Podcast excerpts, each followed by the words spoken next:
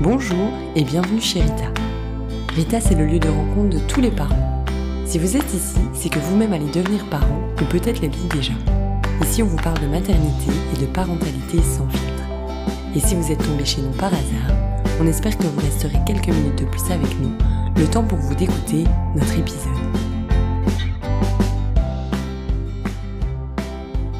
Dans la première partie de cet épisode, nous avions laissé Laure désarçonnée et tétanisée à l'idée de donner naissance à son fils, alors qu'il n'avait même pas encore 32 semaines.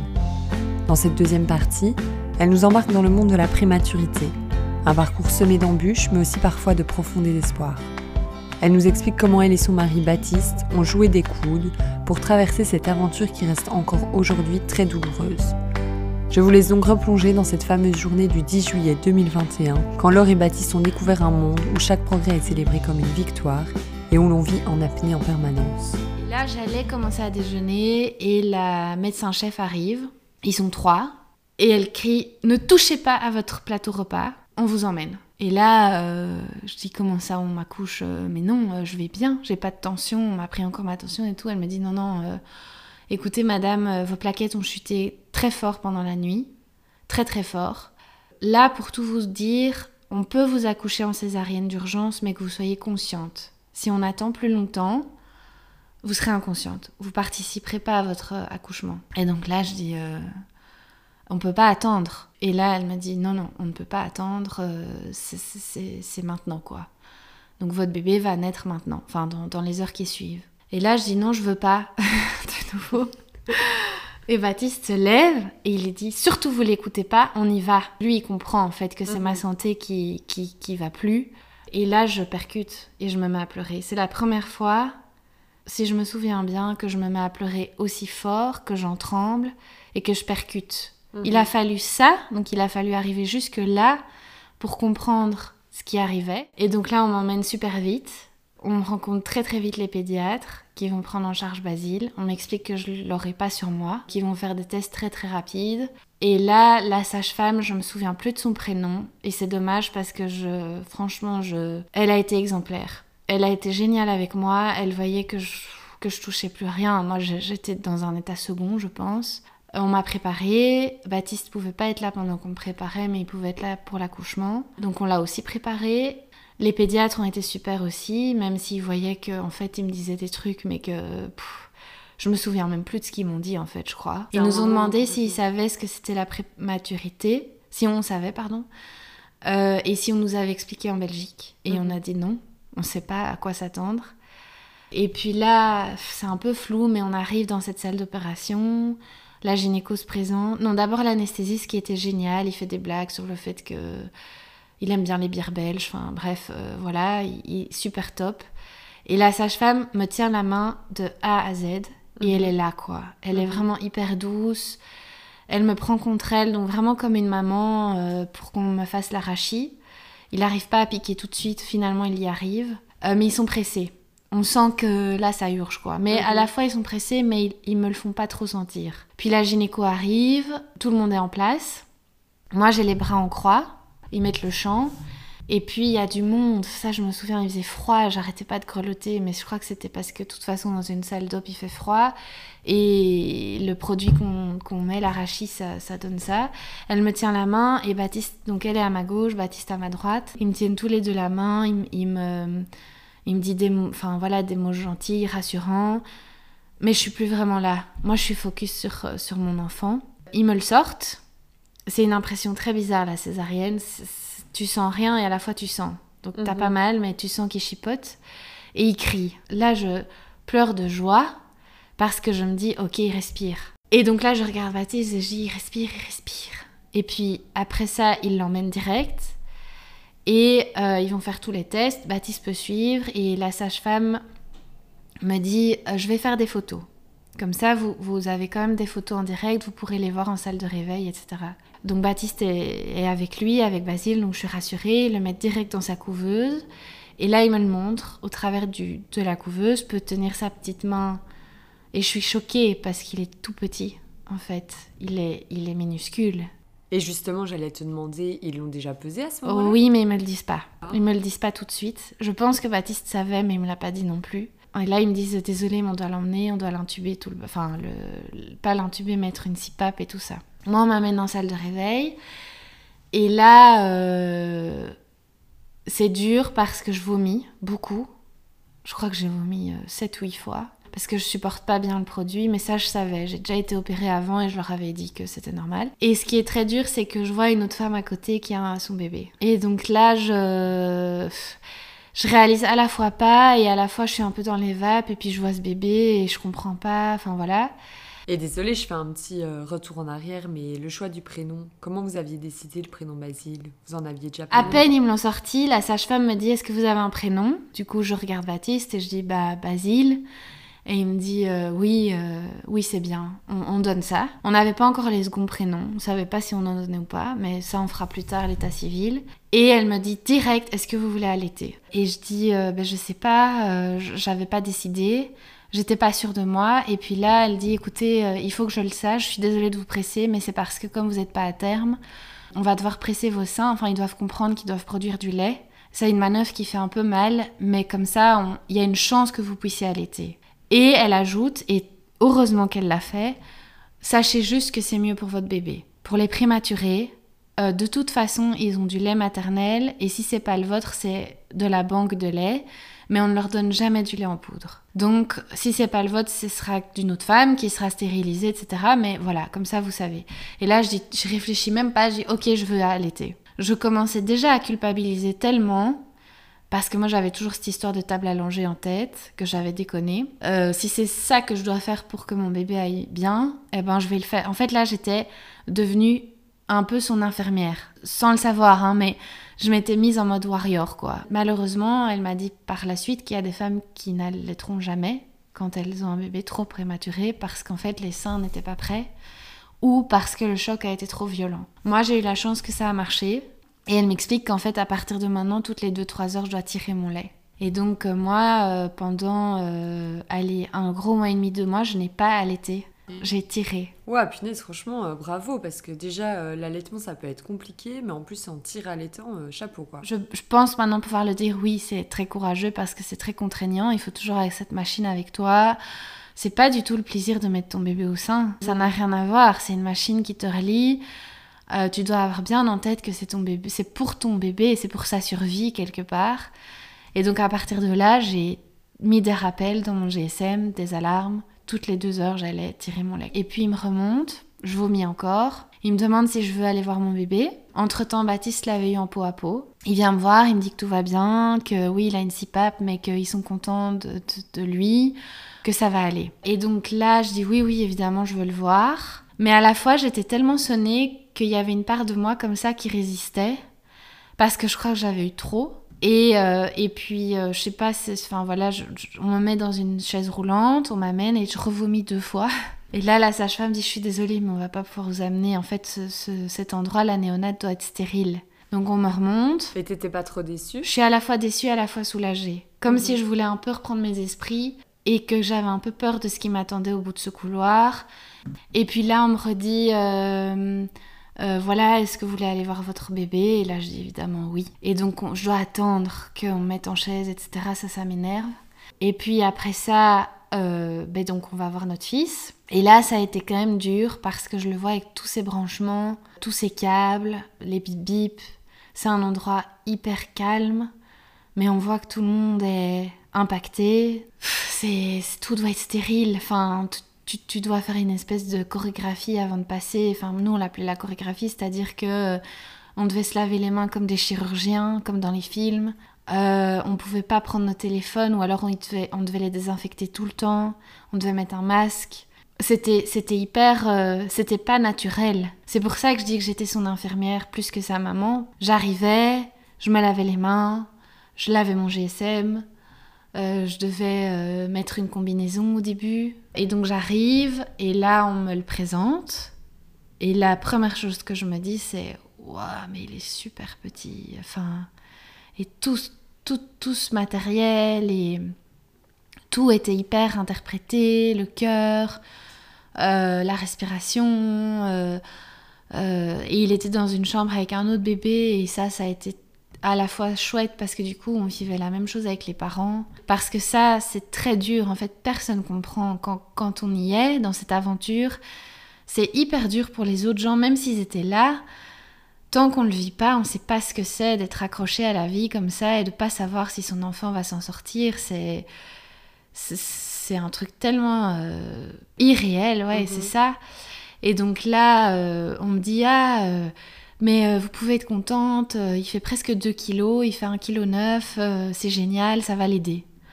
Moi j'entends ça, je me dis mais il est tout petit, enfin ça va pas quoi. Il faisait 42 cm, enfin il était minuscule. Il avait encore ses petits poils. Et donc en fait j'étais assez choquée parce que j'avais jamais vu ça.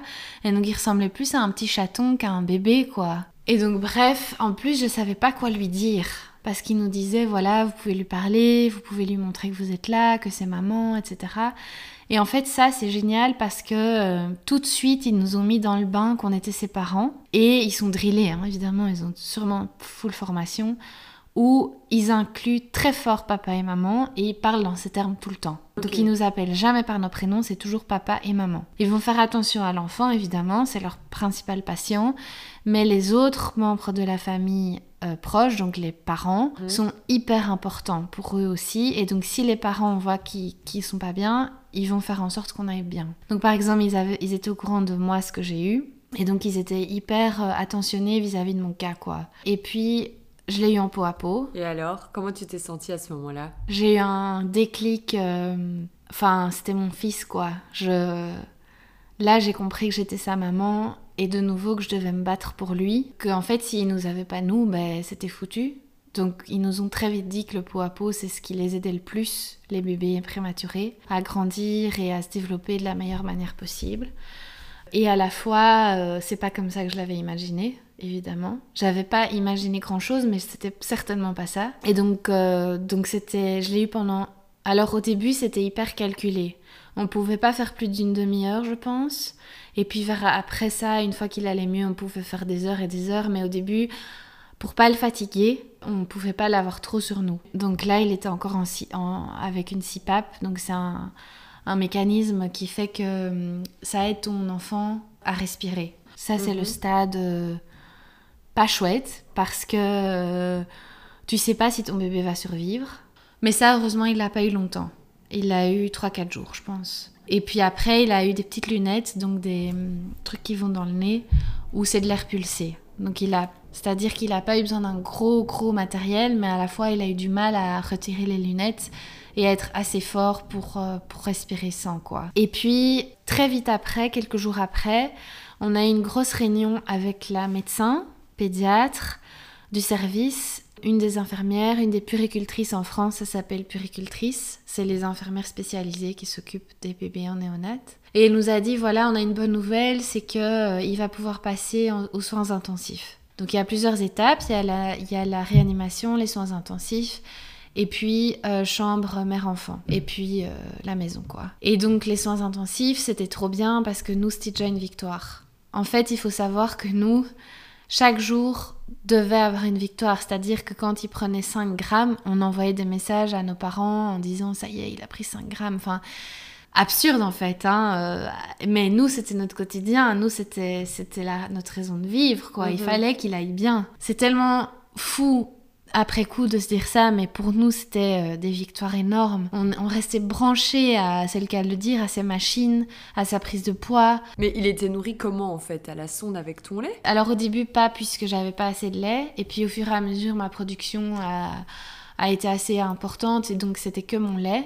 Euh, donc ça pour moi c'était aussi une grande fierté de me dire que c'est moi qui nourrissais quand même mon enfant. Et puis au fur et à mesure, oui, il a eu euh, au doigt, puis il a eu, euh, on pouvait nous-mêmes lui donner avec une, euh, une grosse euh, seringue. Mm. Et puis on le mettait tout près de mon sein. Donc en peau à peau, on était vraiment nus, on devait, on devait se déshabiller, même Baptiste, pour qu'on soit vraiment en contact de peau à peau. Et puis au fur et à mesure, on l'amenait près de mon sein, etc., pour qu'il sente qu'il ait envie, on lui donnait envie avec des gouttes de mon lait, etc. Mais ça, il faut se dire que ça a pris des semaines. Et donc ce jour-là où, on a rencontré la médecin, elle nous a expliqué les séquelles qu'il pourrait avoir. Et ça, ça a été très dur. Parce que là, tu te rends compte qu'en fait, Déjà, tu crains pour la vie de ton enfant, mais en plus de ça, par la suite, il sera hyper surveillé. Donc lui, il est considéré comme grand prématuré.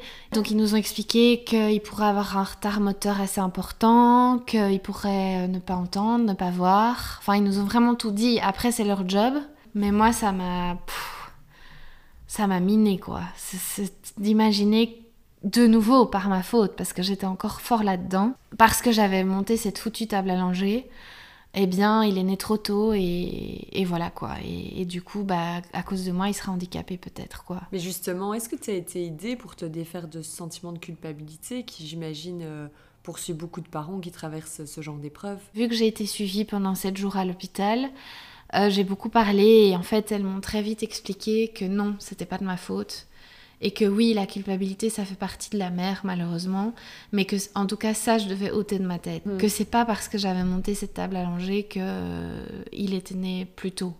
Que de toute façon, il serait né plus tôt. Oui, en fait, t'aurais rien pu faire euh, contre la maladie, mais peut-être qu'à ce moment-là, t'avais pas encore assimilé ce qui t'arrivait. Non, et euh, encore à ce moment-là, je percutais pas vraiment. C'est quand on est rentré en Belgique et que j'ai vu mes amis, que je, on a vu personne pendant deux mois, hein, que j'ai compris qu'ils ont eu peur aussi, eux, que je meure, que ça a fait tilt dans ma tête. Pour donner une idée du contexte, on passait nos journées là-bas. Quand j'étais à l'hôpital, c'est Baptiste qui venait me chercher. Alors j'ai fait ce que je pouvais pas faire, c'est-à-dire que je me suis très vite mise debout parce que je trouvais que ça allait pas assez vite à mon goût pour euh, me descendre. Après ma, cicatrice va super bien et j'ai très vite récupéré ça, donc bon, ça j'ai eu de la chance, mais Normalement, on peut pas être trop pressé. Il faut quand même faire attention quand on a une césarienne. Euh, mais voilà, de nouveau, j'étais dans un contexte tellement particulier que j'en avais rien à secouer de mon corps et que je voulais juste être près de mon fils et être là, mhm. quoi. Tu vois, par exemple, j'avais l'ordre à l'hôpital, j'avais des timings. Donc, à toutes les deux heures, je devais revenir dans ma chambre pour qu'il prenne ma tension. Et si elle était bonne, je pouvais retourner. Si elle n'était pas bonne, je devais me reposer et prendre, enfin voilà, prendre mhm. du temps pour moi. Et il y a des fois où je pouvais pas retourner. Ma tension était pas bonne, quoi. J'avais toujours 16,8, 16,9.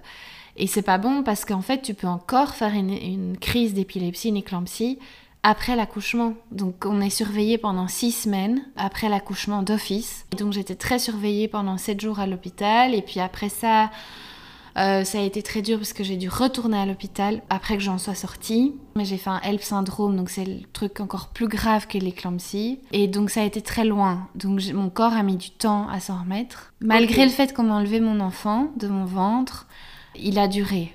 La tension était toujours très haute, quoi. Il faut savoir que ça a été dur aussi parce que malheureusement, il faut en sorte d'habitude de pas montrer quand il y a des bébés qui décèdent. Mais là, j'en ai vu un pas au sens intensif, mais juste avant Réa, il y avait une couveuse euh, avec un drap. Et euh, j'ai tout de suite compris. Et ça, ça a été super dur. Ça, ça a été vraiment très très dur parce que, euh, bah, comme il allait mieux, on se disait que ça allait aller. Et là, en fait, tu te rends compte que ça peut aller, mais que du jour au lendemain, ça peut ne plus aller. Et vous connaissiez les parents de ce bébé? Non, je crois que ça aurait été trop dur pour nous à mhm. ce moment-là, d'en plus encaisser ça. Mais la chambre à côté, il y avait des jumeaux de... qui étaient nés à 27 semaines, je crois 28, donc très très très, très mhm. petits. Ils pouvaient même pas les prendre. C'est vraiment le monde de la prématurité, c'est hyper dur parce que et à la fois bien parce que tu es en contact avec des gens qui vivent la même chose que toi mais à la fois c'est dur de voir les histoires des autres. Donc c'est une ambivalence tout le temps. Enfin, pour moi, je l'ai vécu comme ça. Et heureusement, dans notre chambre, enfin là où était Basile, les deux autres enfants, donc euh, ils, allaient très bien. Enfin, ils allaient très bien, on s'entend, mais ils suivaient le même rythme que Basile. Ils allaient mhm. bien. Donc voilà, ça c'était notre quotidien. Puis euh, j'ai eu le feu vert pour rentrer. Mais ma tension était toujours pas top. Donc ils m'ont demandé de de nouveau la reprendre. Et donc je suis rentrée et euh, j'étais chez mes parents avec Baptiste et ça s'est pas hyper bien passé. Ça a été même très très dur parce mhm. que mes parents, on n'était pas dans la même réalité.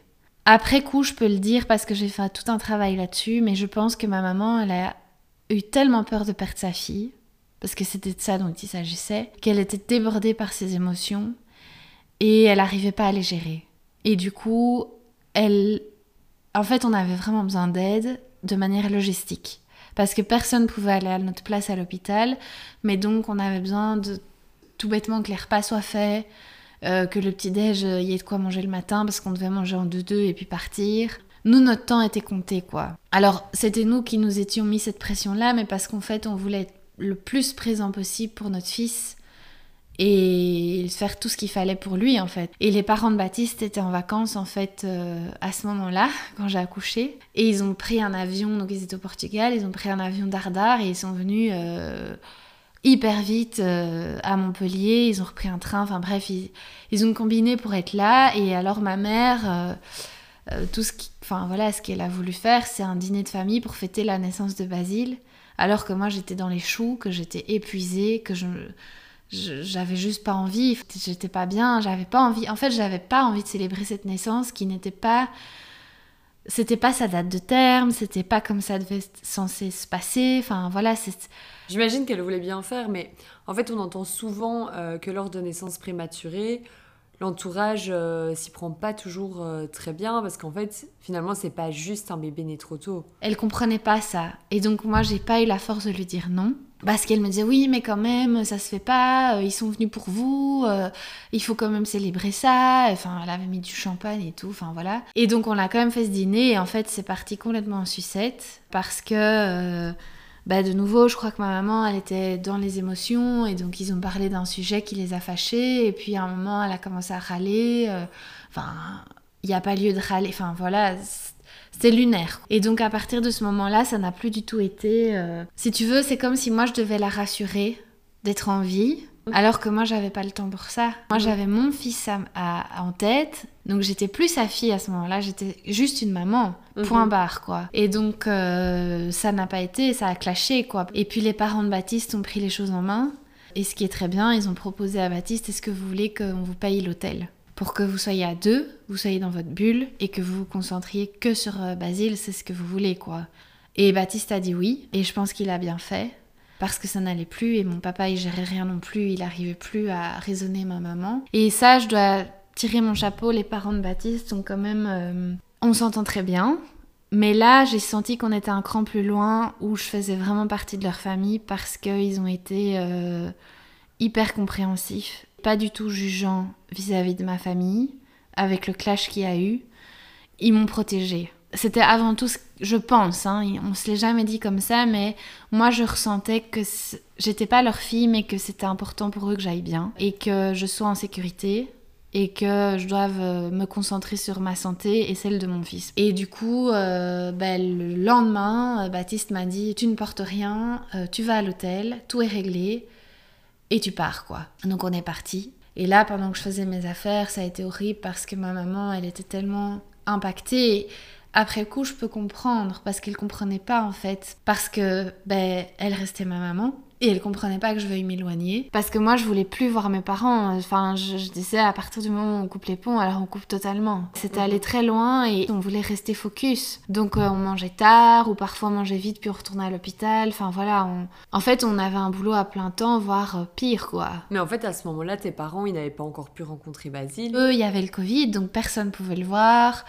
Euh, enfin voilà, pour eux c'était hyper pas concret, c'était mhm. irréel quoi. Je, je les excuse pas, mais je peux comprendre. Ma sœur, entre-temps, elle était en vacances dans le coin, euh, ben, elle est venue avec son ex et elle a fait effet tampon quoi. Elle a fait médiateur entre nous et mes parents pour quand même que la fin du séjour se passe plus ou moins correctement, mhm. malgré le fait qu'on soit à l'hôtel. Puis voilà, au final, dix jours ont passé, je pense, et on les a revus d'abord boire un verre. Et puis, ben donc en fait, on devait se débrouiller. Hein. À l'hôtel, on avait le petit-déj, mais le soir, il faisait pas de repas à l'hôtel. Et donc, euh, ben, euh, on a essayé de trouver des restos pas trop chers. Euh. Ouais, donc en fait, ok, vous étiez à l'hôtel, mais finalement, ça vous ajoutait pas mal de contraintes. Et niveau financier, j'imagine que ça devait être une période assez tendue, puisque vous bossiez plus à ce moment-là. Moi, il faut savoir que je suis indépendante. Donc ça, je stressais aussi. Mais au final, la mutuelle prend en charge quand même les, les semaines euh, à l'hôpital. Et euh, Baptiste, il a pris un congé pour personnes euh, hospitalisées. Je sais plus comment ça s'appelle, mais c'est l'ONEM qui prévoit ça. Bon, c'est des cacahuètes, mais c'est déjà ça. Et Baptiste, comment il a vécu tout ça? Lui, je sais pas comment il a fait. Franchement, il m'épatera toujours parce que vraiment, il a été d'une maturité et d'une sagesse. Enfin, j'ai jamais vu mon mec comme ça. Déjà pour ce qui nous arrivait, mais en plus il a passé des entretiens d'embauche pour décrocher le job qu'il a maintenant pendant ah, l'hospitalisation de Basile. Donc il était en Zoom avec son téléphone ou son ordi. Et à la fois, il travaillait un peu et il était présent pour son fils et moi. Et à la fois, euh, il, voilà, il décrochait ce job. Et le seul jour où on s'est octroyé une pause, on a été à la plage avec mes parents, donc ça allait mieux avec eux. Là, on a un appel de notre assurance. Il fallait un moment qu'on soit rapatrié. C'était dans, dans, le timing, quoi. donc euh, nous, on voulait qu'il soit à Delta parce que c'était le plus proche de chez nous. Et donc en fait, les deux hôpitaux étaient en, relation, quoi. Pour voir l'état de Basile et quand est-ce qu'il pourrait être rapatrié et comment. Et donc le deal, c'était qu'il serait rapatrié en jet médicalisé parce qu'ils avaient peur, comme il était si petit, que si on le ramène en van médicalisé ou, que sais-je, ou en train, euh, ça n'aille pas, ce soit trop long. Parce qu'en en fait, on était euh, super loin en fait de, mhm. de, chez nous quoi. Donc bref, le seul jour où on va à la plage, euh, là, la DKV nous appelle et nous dit demain on vous transfère. Donc là, c'était le, 4, le 3 août et on nous transférait le 4 août vers Delta.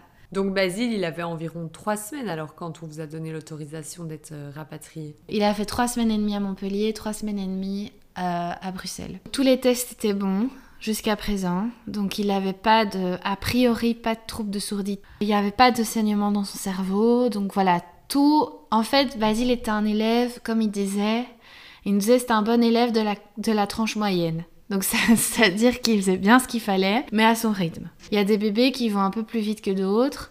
Euh, lui, euh, il prenait son temps, mais il le faisait. Et c'est vrai que depuis quelques jours, il respirait sans aide. Le deal était rempli, quoi. Mhm. C'était ça qu'il fallait pour qu'il puisse être rapatrié. Coup le bas de combat, on fait nos valises et tout, mais il y avait de la place que pour une personne dans l'avion avec lui. C'est un tout petit avion, hein, c'est un jet. On décide tous les deux que c'est moi qui irai avec.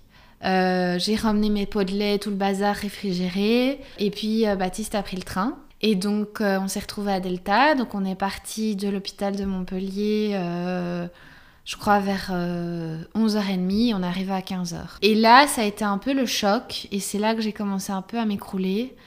Parce que on avait toutes nos habitudes à Montpellier. Et même si ça avait été très dur, de par la naissance, de par euh, s'habituer à ce que c'est la prématurité, euh, le clash avec mes parents, l'hôtel, machin et tout, ben on avait une routine. Et c'est hyper important dans ces cas-là, ça rassure en fait. Et là, on a dû tout reconstruire. À la fois, on était trop contents parce qu'on était chez nous, mais à la fois, ça changeait rien en fait. On pouvait pas profiter de chez nous puisqu'on devait de nouveau être à son chevet tout le temps. Et euh, je dois dire que les infirmières de Delta étaient pas, alors pas toutes, il y en a beaucoup qui étaient très sympas et d'autres vraiment ultra pas sympas, où on sentait que c'était pas du tout le même euh, mécanisme qu'à Montpellier, où Montpellier, ils prennent vraiment toute la famille en compte. Ici, c'était vraiment, t'avais euh, des infirmières un peu plus âgées. Elles faisaient leur taf, mais bon, toi, t'allais prendre leur lait et quand même les parents, quoi. C'est sûr qu'eux aussi étaient un peu décontenancés puisqu'ils d'habitude, les accouchements se passent chez eux.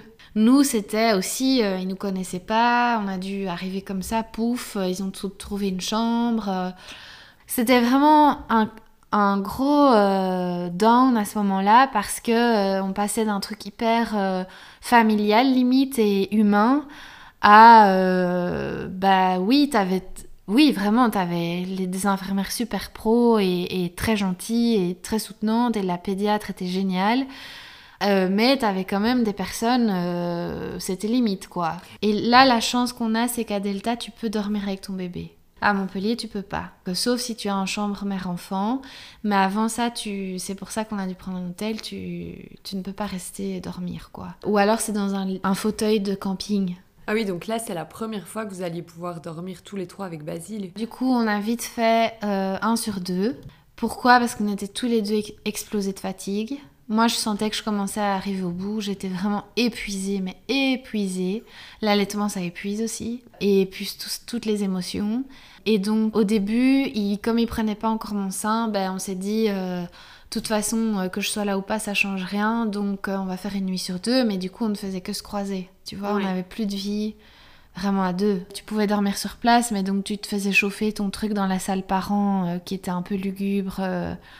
vite fait et t'allais dormir, t'avais pas de télé. Enfin, aussi ce qui a été dur, c'est qu'à Delta, j'ai rencontré des femmes qui ont eu la même chose que moi, mais qui ont des séquelles. Et ça peut être quoi, par exemple, comme séquelles? Il y en a une, par exemple, elle avait un œil où elle avait l'impression de voir dans un miroir cassé. Et on sait pas À ce jour, je sais pas si elle reverra normalement. Une autre qui m'expliquait qu'elle, sa tension, euh, elle pensait que c'était foutu, enfin c'est ce qu'il lui avait dit, euh, voilà, qu'elle aurait ça à vie. Il y en a une qui avait perdu trop, trop de sang et qui a été aux soins intensifs pendant 10 jours. Tu vois, c'était dur. Moi, j'avais l'impression, en fait, là, je l'ai très très mal vécu. J'avais l'impression d'être euh, punie. Et j'avais toujours cette culpabilité qui voulait pas partir. Et donc ça, plus ça, plus ça, en fait, je m'éteignais petit à petit et je... Ça, devenait vraiment dur, quoi. Il était mhm. temps qu'on sorte. Donc à un moment, il a commencé à prendre mon sein. Ça, c'était quand même une victoire. Mais euh, c'était dur ça s'est pas hyper bien passé. Euh, donc ça a été hyper long à mettre en place. Et là, j'ai dû être beaucoup, beaucoup, beaucoup à l'hôpital. Et moi, ça m'a usé en fait. Ça m'a. À la fois, j'étais contente parce que je revoyais mes amis aussi. Et donc, j'avais l'impression de revivre un peu et plus être sous cloche. Mais à la fois, par exemple, on m'appelait euh, Madame Vincent, vous devez venir tout de suite parce qu'il a faim, il faut l'allaiter donc je reprenais ma voiture et euh, dardard, euh, je devais euh, repartir. Et donc c'était hyper bizarre comme rythme parce qu'à la fois, de nouveau, on était à son chevet H24 et à la mhm. fois, on avait quand même envie aussi de souffler. Et alors c'était hyper chaud parce que à chaque fois que tu, avant de le mettre au, au sein, tu devais le peser. Donc tu devais enlever ses câbles, le peser, remettre ses câbles, le mettre au sein enlever ses câbles, le repeser. Et à un moment, comme on voyait qu'il prenait pas bien le sein, on s'est dit, bon, tu sais quoi, on va introduire les biberons, tant pis, euh, mets de mon lait. Et c'est pour ça que je crois aussi que j'étais épuisée. Parce que je me rendais pas compte, mais comme je donnais le sein, plus je tirais, plus je devais faire ça. Et à nouveau, il y avait des infirmières hyper sympas qui m'aidaient et d'autres pas du tout. La nuit, par exemple, je pouvais toujours courir parfois pour qu'on m'aide, juste qu'on m'aide à retirer ses câbles, peser et tout. Non, c'est moi qui devais tout faire. Et les nuits où je dormais chez moi, ben, je devais aussi tirer encore. Donc en fait, à partir du moment où il est né, je n'ai plus dormi plus de deux heures, quoi. Donc ça, mhm. c'était hyper dur, en fait. Après ça, euh, on a dû tester de lui enlever la, la caféine et euh, une autre vitamine. En fait, quand ils sont prémat, tu dois donner ça pour les stimuler, stimuler mhm. leur cœur, etc. Parce que parfois, en fait, il faut se dire que les prématurés, ils sont pas prêts à naître, mais du coup leurs organes sont là, ils, peuvent euh, fonctionner l'un après l'autre, mais pas ensemble. Ils doivent apprendre à faire fonctionner leur cœur, leur intestin et tout ensemble, leurs poumons. Et donc parfois ils vont se concentrer sur la respi, mais du coup ils arrêtent leur cœur. Et donc toi tu dois les stimuler et ça c'est aussi hyper dur parce que tu sais qu'il est en train de partir. Et donc tu dois euh, stimuler ton enfant, quoi, en disant hey, non, non, non, non, il faut y aller et tout. Et donc hop, tu vois le bip bip qui repart, mais voilà. Cette, euh, cette, caféine sert à ça aussi. Ah oui, mais du coup, tu peux pas l'arrêter d'un coup. Non, il faut, dose, il faut faire petit à petit. Et donc là, c'est ce qu'ils ont fait, il a bien réagi. Et donc vient le 26 août 2021 où on peut sortir de l'hôpital. Grosse victoire, grosse délivrance. Euh, moi, j'attendais ça avec tellement d'impatience. Et là, on sort, euh, tout est prêt. De nouveau, mes beaux-parents et ma sœur avaient hyper bien travaillé. Ils avaient tout acheté pour faire une belle chambre. Ma sœur avait peint. Euh, on a eu beaucoup de relais. Donc, heureusement, euh, plein de petits plats. Nos amis ont été formidables. ils nous ont amenés à manger. ils nous ont aidés. Enfin, voilà. la marraine de Basile, elle voulait carrément acheter. que je lui fasse une liste des essentiels, style relax et tous ces trucs-là. Et au final, ça a été parce que ma belle-mère l'a fait. Mais voilà, pour dire qu'on a été hyper soutenus. Et encore plus quand on est sorti de l'hôpital. Et ça, c'est hyper important. Enfin, pour nous, ça a été vraiment très important. Ça nous a beaucoup aidés. Et là, euh, c'est Baptiste qui a flanché. Je crois qu'il avait tellement pris sur lui. À ce moment-là, il voulait. Euh, son obsession, c'était sortir. Il voulait revoir sa, vie. Il voulait réavoir sa vie d'avant. Il me disait tout le temps, j'ai l'impression qu'on m'a volé mon dernier été. Ce qui est vrai, mhm. quelque part. On nous a tous les deux volé notre dernier été à deux et en n'étant pas parents. Et donc lui, euh, ça a été un peu dur cette période-là parce qu'on n'était pas synchro. Autant avant on était hyper synchro et une bonne team, autant là ça a été dur parce que moi ben, j'étais épuisée au bout du scotch et j'avais juste envie qu'on se retrouve ensemble et qu'on vive une, en fait une vraie vie. Mais on n'avait pas en tête que c'était un nourrisson. Donc oui, il se réveillait la nuit et oui, il fallait l'allaiter. Voilà, la vraie vie, c'était ça aussi. Et en fait, on avait déjà deux mois dans les pattes, hyper dur. Et donc là, ça a été, il, a, il a fallu mettre un peu de l'équilibre entre nous parce que euh, moi, j'étais terrorisée à l'idée de rester seule avec Basile. Je sais pas pourquoi, mais je pense que j'avais tellement tout donné et tellement été un peu son infirmière que je savais plus comment être mère. Tu vois, d'être seule avec mon enfant, j'étais perdue quoi. Et, euh, et puis après ça, ben en fait, euh, bon, on a retrouvé un équilibre et tout, mais moi ça a été très dur, j'étais vraiment fatiguée et puis j'ai mis du temps à remonter la pente et en fait il prenait tellement pas bien le sein qu'on a été voir une conseillère en lactation qui a vu mon état et qui a vu comment Basile t'était. Elle a dit écoutez, vous savez, vous avez déjà donné beaucoup. Si vous voulez arrêter, il va aller bien. Mais là, il tête pas bien en fait. On voit que c'est pas son truc quoi. Là, elle a compris que moi, euh, en fait, j'étais plus que l'ombre de moi-même. J'avais perdu plein de poids. Enfin, donc si vous voulez passer au biberon, bah allez-y. Et si vous voulez faire des tétés de confort, euh, faites. Mais vous êtes plus obligé. Et moi, en fait, ça m'a fait du bien que quelqu'un me dise ça. Et après, bah, j'avais encore du stock, donc on lui a donné. Je donnais un peu le sein de temps en temps, mais en fait, j'ai vite arrêté. En fait, j'en pouvais plus. Et du coup, euh, ça a permis que Baptiste fasse des nuits et c'est là que j'ai eu mes premières nuits, plus ou moins complètes, parce qu'on faisait des shifts, quoi. Et voilà. Et puis après, ben, ça a été la vie d'un bébé, mais sauf qu'il faut rajouter tous les rendez-vous préma, où euh, il y a des contrôles. Donc c'est là où ils ont contrôlé les yeux, contrôlé l'ouïe. Alors il a eu beaucoup de suivi kiné pour rattraper entre guillemets son retard parce qu'un prématuré il a souvent du retard par rapport à son âge réel. Quand tu dis âge réel, tu veux dire quoi? Ça se calcule comment en fait? Jusqu'à ses deux ans, tu peux compter âge réel, donc euh, le terme auquel il est vraiment né, et âge corrigé, c'est le terme auquel il aurait dû naître. Donc chaque fois, on levait, dans l'occurrence chez nous, deux mois. Et donc euh, suivre qu'il il rattrape, quoi. Par exemple, euh, ben, passer du coucher dorsal au coucher ventral, la marche, quatre pattes, tous ces trucs-là. Et donc ça, il a dû avoir un gros suivi kiné. En plus de ça, en fait, on a découvert tard qu'il avait du reflux assez énorme du fait qu'il euh, était allergique aux protéines de lait de vache, plus les sondes. Ça, on personne nous a dit. Mais en fait, les bébés préma, ils, ont souvent du reflux de par le fait qu'il y a une sonde qui est passée dans leur nez et leur gorge. Et donc ça, de nouveau, personne nous a dit. En fait, ils criaient, ils criaient, et on mettait ça sur le fait que c'était un nourrisson. Mais en fait, euh, il se tortillait à un moment, et on voyait qu'il était pas bien, donc on croyait que c'était des coliques. Et puis moi, je disais à Baptiste, mais non, mais c'est pas normal, écoute... Euh, il, commençait à régurgiter du lait caillé deux heures après avoir tété parfois. Et donc là, je me disais, mais c'est pas normal, c'est pas des coliques ça. Et donc j'ai commencé à m'intéresser à des groupes Facebook, euh, des mamans et tout ça. Et là, j'ai vu le mot reflux et je me suis dit, ah, il coche pas mal de cases. Et on a été voir euh, une super gastropédiatre qui euh, nous a été recommandée. Et elle, elle a tout de suite mis le doigt dessus. Alors que le pédiatre de Basile, qui en en fait très bien, mais que je pense qu'il n'a pas l'habitude des prémas et euh, de, ce genre de pathologie, nous avait dit mais non, continuez avec ce lait-là, ça ira très bien. Et en fait, pas du tout. Il s'avère qu'il était allergique et donc elle nous a fait changer de lait, l'a mis sous oméprazole et tout le bazar. Et grâce à ça, on a vu un mieux. Et puis Basile, il n'a pas fait ses nuits avant ses 9-10 mois. Donc ça a été hyper sport. Euh, donc on faisait des nuits de garde pour quand même tenir parce que moi j'ai repris le boulot en janvier. Il a eu l'autorisation d'aller en crèche parce que ça aussi il était question qu'il n'aille pas avancer un an du fait qu'il était préma et que ses poumons ont un peu souffert. Mais finalement non. Mais à la condition qu'à la moindre bronchiolite il arrête. La chance qu'on a eue, c'est qu'en Belgique, ils ont des, pas des vaccins, mais des boosts d'immunité contre la bronchiolite quand ils sont prématurés et qu'ils rentrent dans certains critères. Et nous, il y avait droit, c'est 100% remboursé par la mutuelle, c'est hyper cher.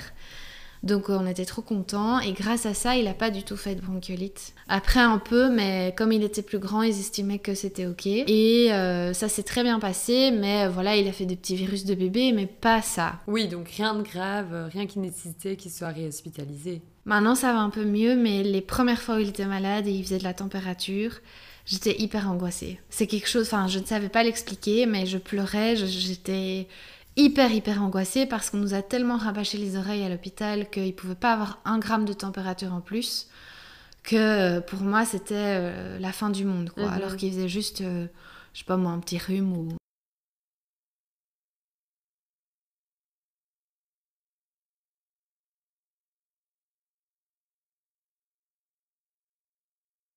Et là, dernièrement, il est question qu'on lui mette peut-être des drains parce qu'il a de l'eau derrière les tympans. Et moi, ça a été euh, très dur de l'entendre parce que ça veut dire qu'il doit être hospitalisé une nuit, donc c'est rien. Et il doit être endormi. Pour moi, ça a été très très dur. d'envisager qu'il soit réhospitalisé alors que jusqu'ici on a réussi à, ce que ça ne soit pas le cas. Et maintenant ça va mieux, je me dis que s'il faut le faire, bah, de toute façon on le fera parce que, parce que voilà, c'est pour son bien. Mais euh, voilà, c'est pour dire qu'après l'hôpital, il faut pas croire que c'est gagné. Moi je pensais, non, t'as plein de suivi, vraiment. En tout cas la première année c'est hardcore. T'as vraiment du suivi préma, t'es toujours confronté à cette peur qu'il ait des séquelles et euh, il faut le savoir. Parce que nous, on savait pas vraiment. Enfin, on nous l'a dit, hein, on nous a donné un carnet et tout ça. Il y a des, des prémas qui doivent être suivis jusqu'à leurs 6 ans. Euh, nous, euh, là, après qu'il s'est mis à marcher, donc il, il nous a épatés. Franchement, c'est un guerrier. Il, a marché à 15 mois, ah âge réel. Donc c'est super bien. Ça veut mhm. dire 13 mois âge corrigé. Et pourtant, c'était pas hyper bien parti parce que je te dis, il a eu beaucoup de suivi kiné. Pourquoi? Parce que de nouveau, il était un peu j'ai pas envie de dire paresseux, mais prenez son temps. Et euh, en fait, euh, il a super bien rattrapé son retard moteur. Très vite, en fait, il a rattrapé sa courbe. Et donc son pédiatre, et je pense que c'est juste, pense que lui, il a concentré sa guérison, on va dire, euh, là-dessus. Qu'il mhm. voulait rattraper son poids et sa taille, probablement. Et puis le reste est venu par la suite. Maintenant, je peux dire que depuis, depuis qu'il dort, en fait, et depuis qu'il marche, donc il a dormi à 10 mois, et je dirais que depuis ça, on respire. Et allez, depuis que la kiné a dit je ne dois plus vous voir, moi j'ai pleuré de joie. Et là, euh, c'est marrant parce que dernièrement, on l'a revue et euh, elle m'a dit, elle m'a glissé dans l'oreille, mais tu sais, il va super bien. Euh, tu dois vraiment plus t'inquiéter, c'est derrière vous maintenant. c'est fini quoi. Et c'est vrai que venir faire ce podcast, pour moi, c'est aussi un peu la boucle bouclée. Moi, j'avais envie de venir pour pour parler de notre expérience, d'une part de la prééclampsie, de ce que c'est, de, des signes à quoi il faut faire attention, et de ce que c'est la prématurité, et que hum, c'est pas évident, c'est vraiment dur, mais il faut faire équipe, et ça va aller. Mais aussi de dire qu'après ça, c'est pas évident non plus. Et parfois, les gens ont tendance à croire qu'une fois qu'on est rentré à la maison, c'est bon, c'est ok. C'est vrai, il va bien euh, au niveau santé global, on va dire. Mais il y a tout le stress d'à côté. Et je voudrais juste redire merci, un gros merci à, à nos familles, à Baptiste évidemment, à Basile qui a fait un travail de fou, dont je suis très fière, et euh, à nos amis, et puis à tout le personnel hospitalier, s'ils entendent ce podcast, qui, euh, surtout Montpellier, c'est vraiment, ça a été un, ça fait partie du fait qu'on a vécu cette prématurité de manière euh, difficile, oui, mais pas de manière trop horrible parce que euh, ils étaient vraiment ils étaient vraiment bien. Ouais, mais bravo en tout cas, bravo à, à tous les trois pour ce parcours de dingue. Et maintenant que tout ça est derrière vous, surtout profitez euh, de vos moments en famille.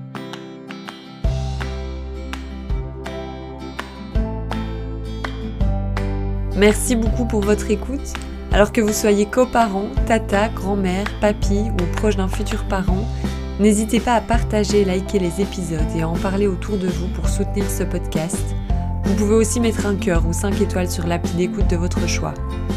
Parce qu'on ne naît pas parent mais qu'on le devient, parce qu'on ne savait pas qu'il fallait un village entier pour élever un enfant, parce qu'on s'est senti trop souvent dépourvu face aux pleurs de bébé, parce qu'on ne savait pas que pleurer sans raison était tout à fait normal après un tel chamboulement, mais aussi parce qu'on ne savait pas qu'il était possible de générer autant d'amour pour de si petits êtres, bref parce qu'il y a mille et une raisons d'écouter Rita, le podcast belge qui compte bien vous aider à mieux vivre ce grand tourbillon de la vie.